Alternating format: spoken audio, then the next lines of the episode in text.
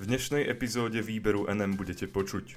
Oceňujem konštruktívny dialog, vyhlásil slovenský premiér. Dohodli sa. Americkí senátori dosiahli kompromis pri návrhu na zbraňové opatrenia. Trojica nás inšpiruje, aby sme žili s inými a pre iných, povedal pápež. Prajem vám príjemné počúvanie.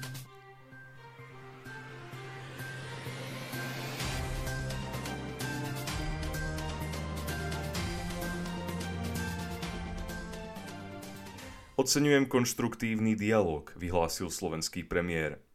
Slovenská vláda oceňuje konštruktívny sociálny dialog, no je potrebné zintenzívniť a skvalitniť komunikáciu medzi jednotlivými rezortmi a hospodárskymi a sociálnymi partnermi.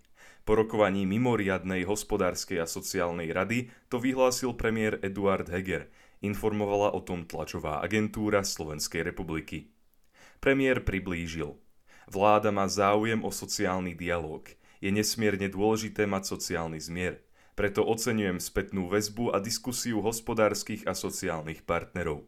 V nej sme skonštatovali, že dnes do veľkej miery čelíme bezprecedentným okolnostiam. Oceňujem konštruktívny dialog, ktorý bol dnes na hospodárskej a sociálnej rade, kde sme mohli navzájom diskutovať o možných riešeniach. Na rade sa podľa neho otvorili rokovania týkajúce sa troch zásadných vecí. Povedal, Prvá sa týkala diskusie so zástupcami zamestnancov. Povedal som zástupcom zamestnancov, že som si vedomý okolností, ktorým čelíme. Preto som im ponúkol diskusiu o možnom skoršom termíne mzdových kompenzácií s výhľadom na ďalšie dva roky vlády. Druhá oblasť, o ktorej sa v súčasnosti vedú debaty, sa podľa neho týka zamestnávateľov. Premiér uviedol. Tam som im ponúkol rokovanie týkajúce sa optimalizácie daňového mixu. Budeme sa snažiť znižovať daňovo-odvodové zaťaženie na strane práce, čo budeme kompenzovať zvýšením daňového zaťaženia na strane spotreby, majetku a negatívnych externalít. O tretej oblasti Heger povedal.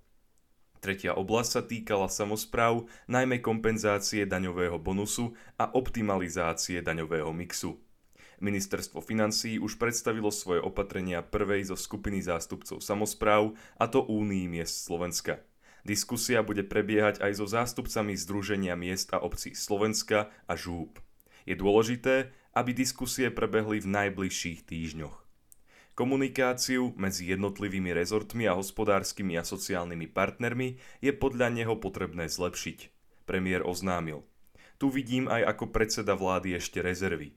Preto som na hospodárskej a sociálnej rade jasne povedal, že v najbližších mesiacoch budem chodiť na každú hospodárskú a sociálnu radu, aby som dozrel, že sa v tomto veci pohli dopredu a že dialog prebieha aj na úrovni rezortov.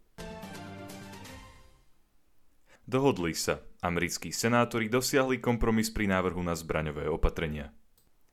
Skupina demokratických a republikánskych členov Senátu Spojených štátov amerických, teda poslancov, ktorí sú politickými oponentmi, dosiahla dohodu o určitých opatreniach, ktorým cieľom je obmedzenie vlastníctva zbraní. Informovala o tom tlačová agentúra Slovenskej republiky. Americký prezident Joe Biden dohodu označil za dôležitý krok. Vyjadril sa tak napriek tomu, že sám požadoval radikálnejšie kroky s cieľom obmedziť zločiny páchané strelnými zbraňami americký prezident povedal. Návrh zjavne neumožňuje všetko, čo by bolo podľa môjho názoru potrebné, ale jeho súčasťou sú dôležité kroky správnym smerom.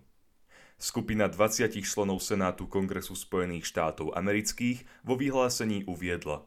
Dnes oznamujeme návrh, založený na zdravom rozume a koncenze senátorov z oboch strán, demokratickej aj republikánskej, ktorý má ochrániť americké deti, zaistiť bezpečnosť našich škôl a znížiť hrozbu násilia po celej krajine.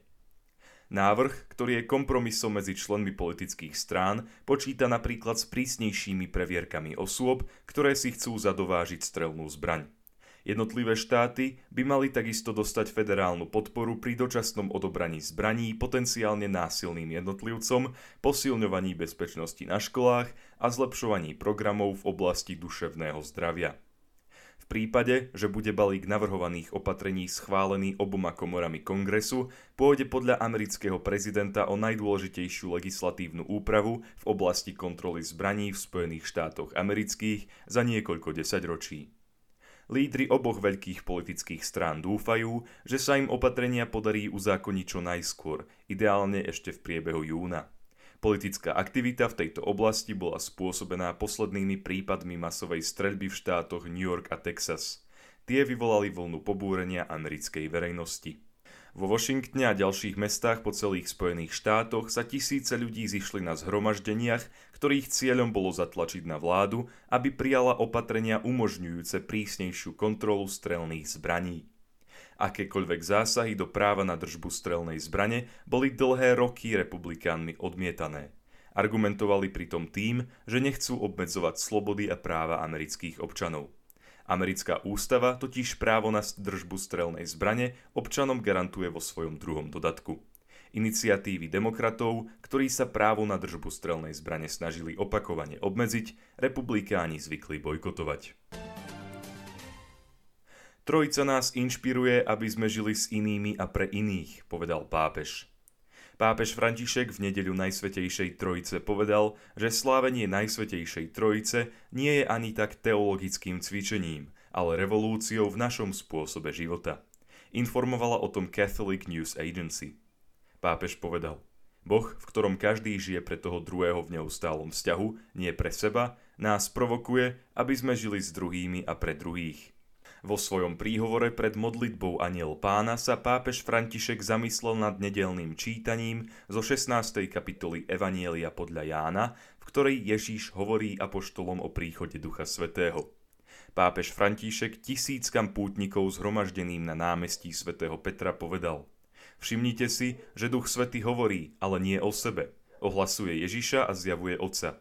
A tiež si všimnime, že otec, ktorý má všetko, pretože je pôvodom všetkých vecí, dáva synovi všetko, čo má, nič si nenecháva pre seba a naplno sa dáva synovi. Pápež František dodal, že Duch Svetý nehovorí sám o sebe, hovorí o Ježišovi, hovorí o iných. A otec nedáva seba, on dáva syna.